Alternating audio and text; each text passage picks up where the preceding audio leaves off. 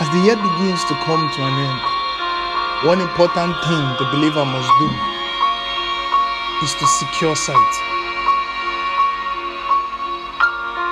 He must reflect on his faith walk in the year that is passing away, and if he can, even in the previous ones.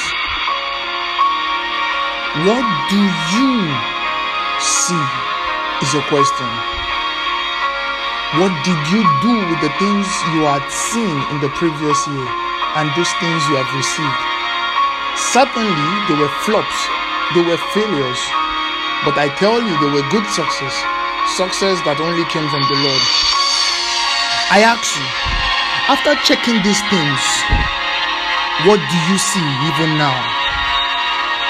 As the year is beginning to come to an end, you need to ask yourself, can I really look forward and see something different than the things I currently see? Or is what I see the only possibility? Sight is not the ability for your eyes to be open alone. Rather, it is the openness in the spirit towards the things of God. It is said that the spiritual controls the physical. So, what you must first be is in the spirit.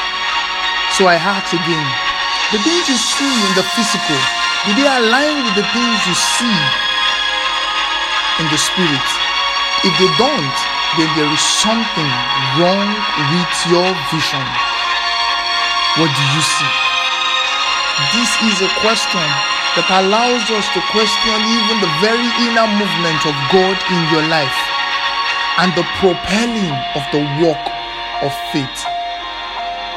The man Abraham had to be brought out at night, and then the Lord asked him, What do you see? Because until his sight was changed, his mind will not change. You must have your eyes washed.